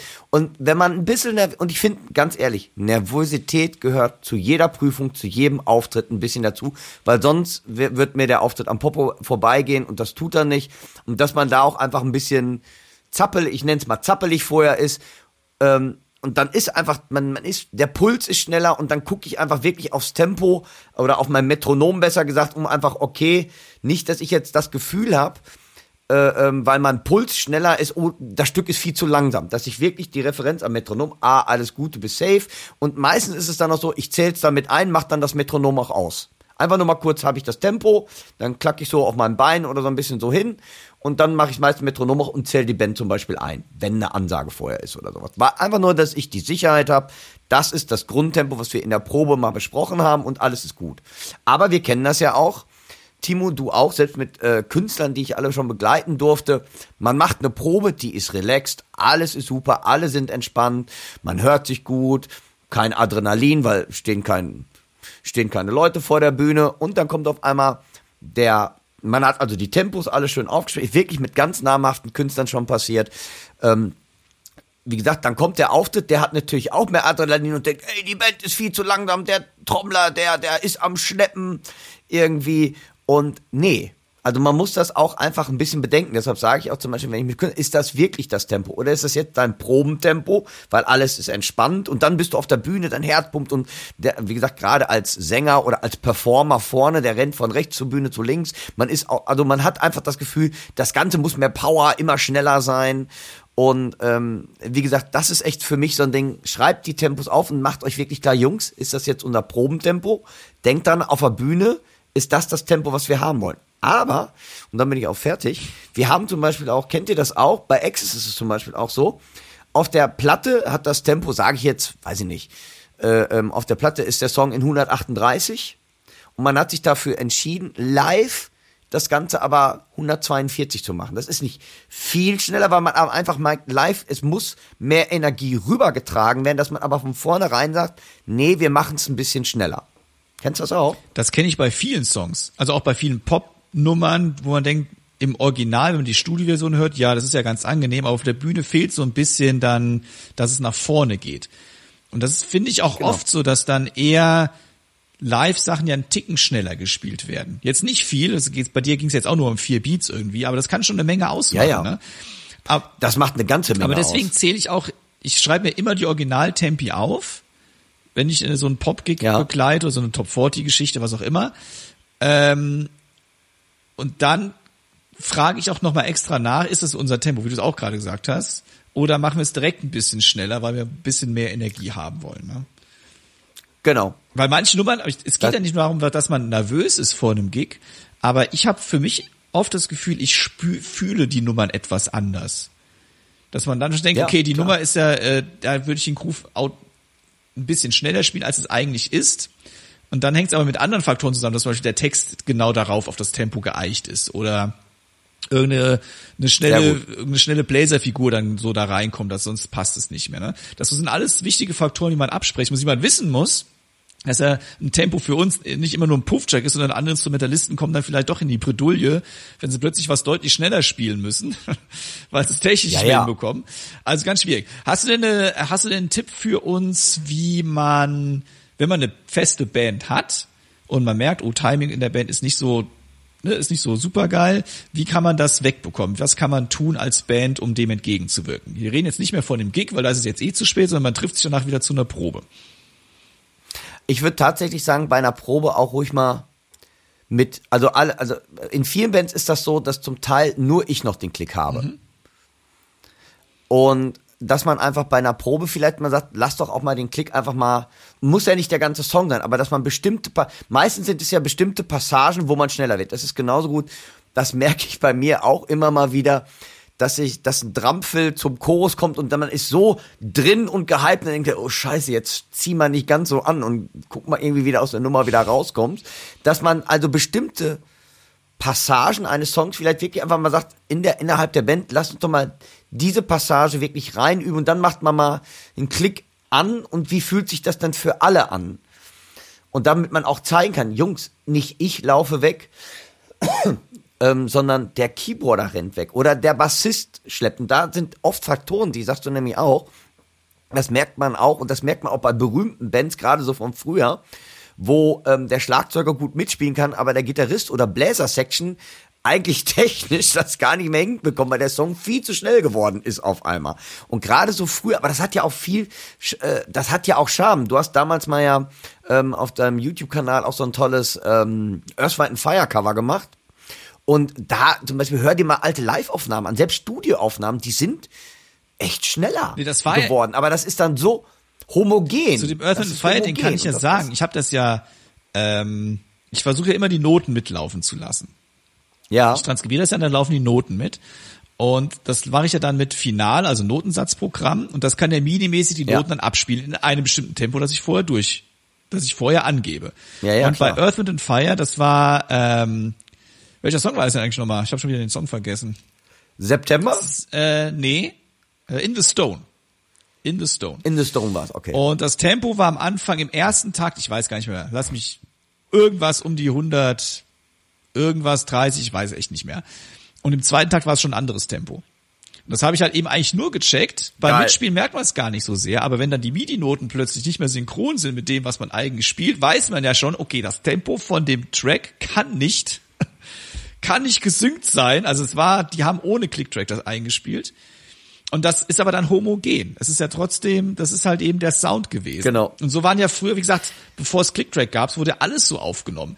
Äh, kein Led Zeppelin genau. Album oder kein Deep Purple Album wurde jemals mit einem Klick wahrscheinlich irgendwie oder kein Beatles Album oder wie sie alle heißen.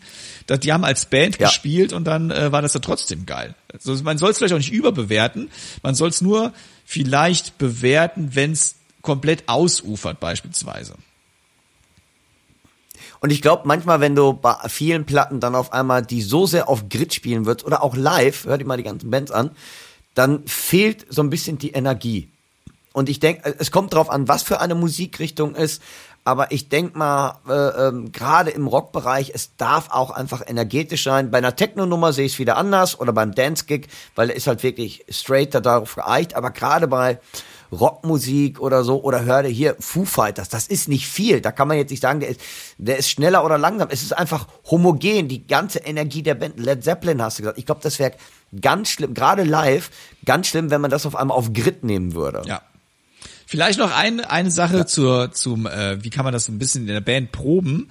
Nehmt euch auch selbst auf und hört euch dann die Stellen nochmal an, wo es vielleicht kritisch ist. Ja. Und ähm, du hast ja eben gesagt, dass die ganze Band die Klick hören könnte. Man kann auch versuchen, mal jemanden Klick zu geben, der nicht der Schlagzeuger oder die Schlagzeugerin ist. Zum Beispiel, dass der Bassist genau. mal den Klick bekommt und alle müssen auf den Bassisten hören oder auf den Gitarristen oder die Gitarristin oder Gute was auch Idee. immer halt. Ne?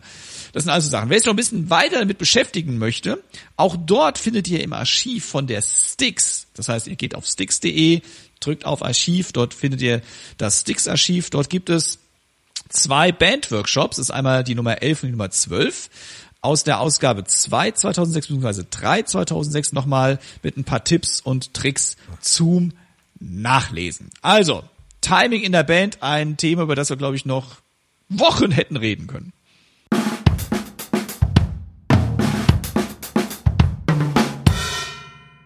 Liebe Hörer und Hörer, die 40. Folge neigt sich dem Ende, aber wie immer erst noch die Chefkoch-Empfehlungen der Woche. Dirk, was gibt es diesmal? Ja, ich habe diesmal und zwar ein, ähm, ich bin ja öfters unterwegs, ob dann im Hotelzimmer oder ähm, mit dem Flieger, mit dem Flieger nicht ganz so häufig im Moment. Ähm, und ich habe immer so ein kleines MIDI-Keyboard dabei und ich habe ein Keyboard von, und zwar von Keith Macmillan. Und zwar, ich habe früher grundsätzlich meine ganzen Keyboards immer geschrottet, weil die mir entweder aus dem Koffer gefallen sind, weil sie zu sperrig waren, also so dick. Und von Keith McGillen, das Ganze nennt sich Keyboard Smart. Keyboard und ist so ein, ähm, ist sehr biegsam, unheimlich robust. Ich habe es schon bestimmt 20.000 Mal auf den Boden fallen lassen. Es lebt immer noch, ist immer noch nicht kaputt. Und das ist ganz schön, das ist eine kleine Tastatur, hat mit so Sensitive Keypads und ähm, geht für iOS, Android, Mac, alles Mögliche. Und die Keyboard-Tasten sind äh, auch noch schön hinterleuchtet. Du kannst auch Velocity-Stufen noch einstellen, aber darum geht's mir alle gar nicht, weil ich kann ja eigentlich gar nicht so richtig Klavier spielen. Aber ich kann nur ein paar Akkorde drücken und gerade für meine Drummy Fill Sundays, wenn ich dann im Hotel sitze und habe ein bisschen Zeit, wie gesagt, die ganzen Songs, die mache ich ja, oder diese kleinen Schleifen, die mache ich ja alle selber. Und die kann ich super damit wirklich ähm, einspielen. Das ist für mich die Empfehlung der Woche, weil das ist mir so oft runtergefallen und es lebt immer noch und das verdient für mich heute ja, mein, äh, meine Empfehlung der Woche, wenn ihr so ein kleines Travel Keyboard braucht, was wirklich dünn ist, es ist ultra dünn, ähm, ist eine super Sache und das kann ich euch nur am, äh, ja, wie gesagt, ans Herz legen, äh, weil es ist noch nicht, es ist unkaputtbar bisher.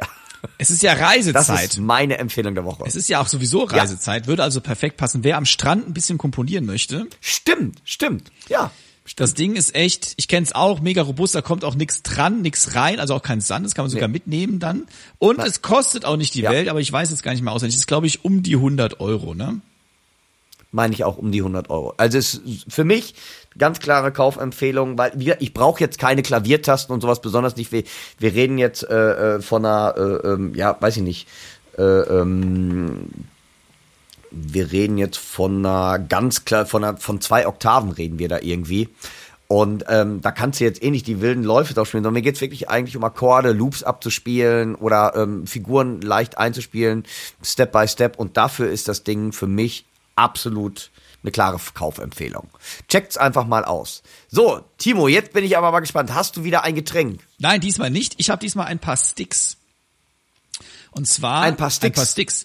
Und zwar ähm, gibt es von der Firma Rohema die sogenannten Rohema Start Sticks 7a.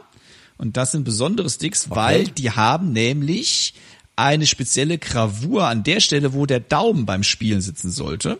Das ist dann so wie ein Fingerabdruck okay. eingraviert.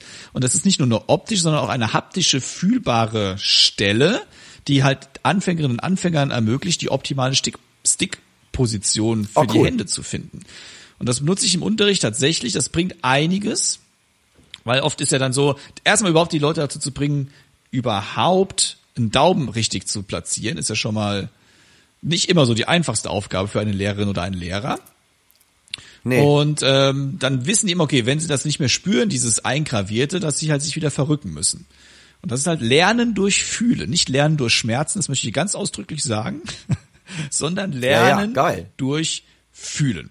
Das ist ein ganz klassischer Hickory Stick 7a mit einem ähm, schönen Acorn-Tipp vorne dran, also ganz standardmäßig, bis auf diese kleine Gravur eben. Cool. Geile Idee, kenne ich nicht, check ich auch mal aus. Super.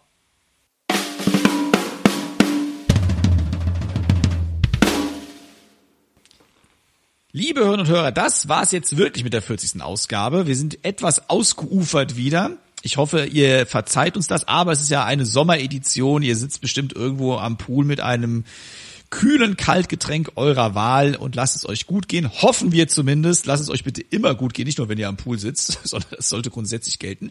Wenn ihr Fragen, Feedback oder sonstiges habt, schreibt uns an die bereits erwähnte E-Mail-Adresse podcast at drumsundpercussion.de. Schaut mal auf unseren Social Media Kanälen vorbei, also auf Dirks YouTube-Kanal, auf meinem, Facebook, Instagram. Wir sind so ziemlich überall zu finden, wogegen man sich nicht wehren kann.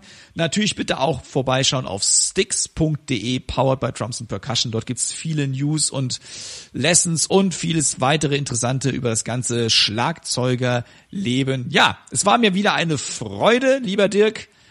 Ich überlasse dir heute das letzte Wort und ich bedanke mich bei euch allen fürs Zuhören und sage bis zum nächsten Mal. Tschö. Ja, ihr Lieben, Timo hat schon gesagt, es ist Sommerzeit. Hört den Podcast am besten mit einem kühlen Kaltgetränk, kühlen Kaltgetränk, doppelt gemoppelt, auch nicht schlecht, ne? oh, kühlen Kaltgetränk, sehr schön. Ähm, und hört in den Podcast rein, empfehlt uns weiter, bleibt uns gewogen. Die 40. Ausgabe unserer Sommeredition. Und in NRW sind schon die Ferien angefangen.